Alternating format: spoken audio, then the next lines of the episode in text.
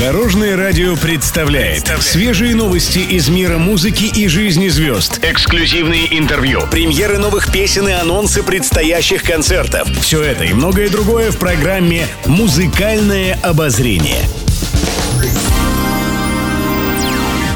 Добрый день. В студии Алена Арсентьева, и это программа «Музыкальное обозрение» на Дорожном радио. Интервью.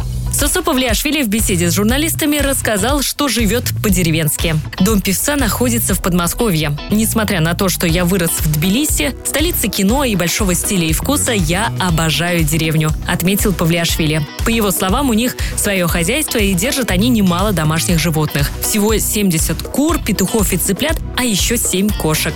Сосо также рассказал, что проводит свободное время активно. Почти каждый день он катается на велосипеде с супругой и дочками. Помимо этого, певец любит плавать, а еще он много ходит. Рядом с домом Павлиашвили лес, и ежедневно исполнитель шагает по 7-8 километров. Музыкальное обозрение. Шаман в беседе с журналистами признался, что не любит отмечать праздники, в том числе Новый год.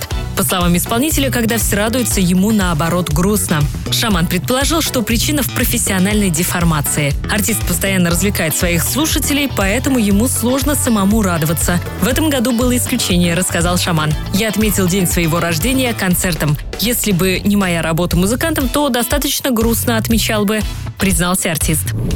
Еще больше интересных музыкальных новостей завтра в это же время на Дорожном радио. С вами была Алена Арсентьева. До новых встреч в эфире.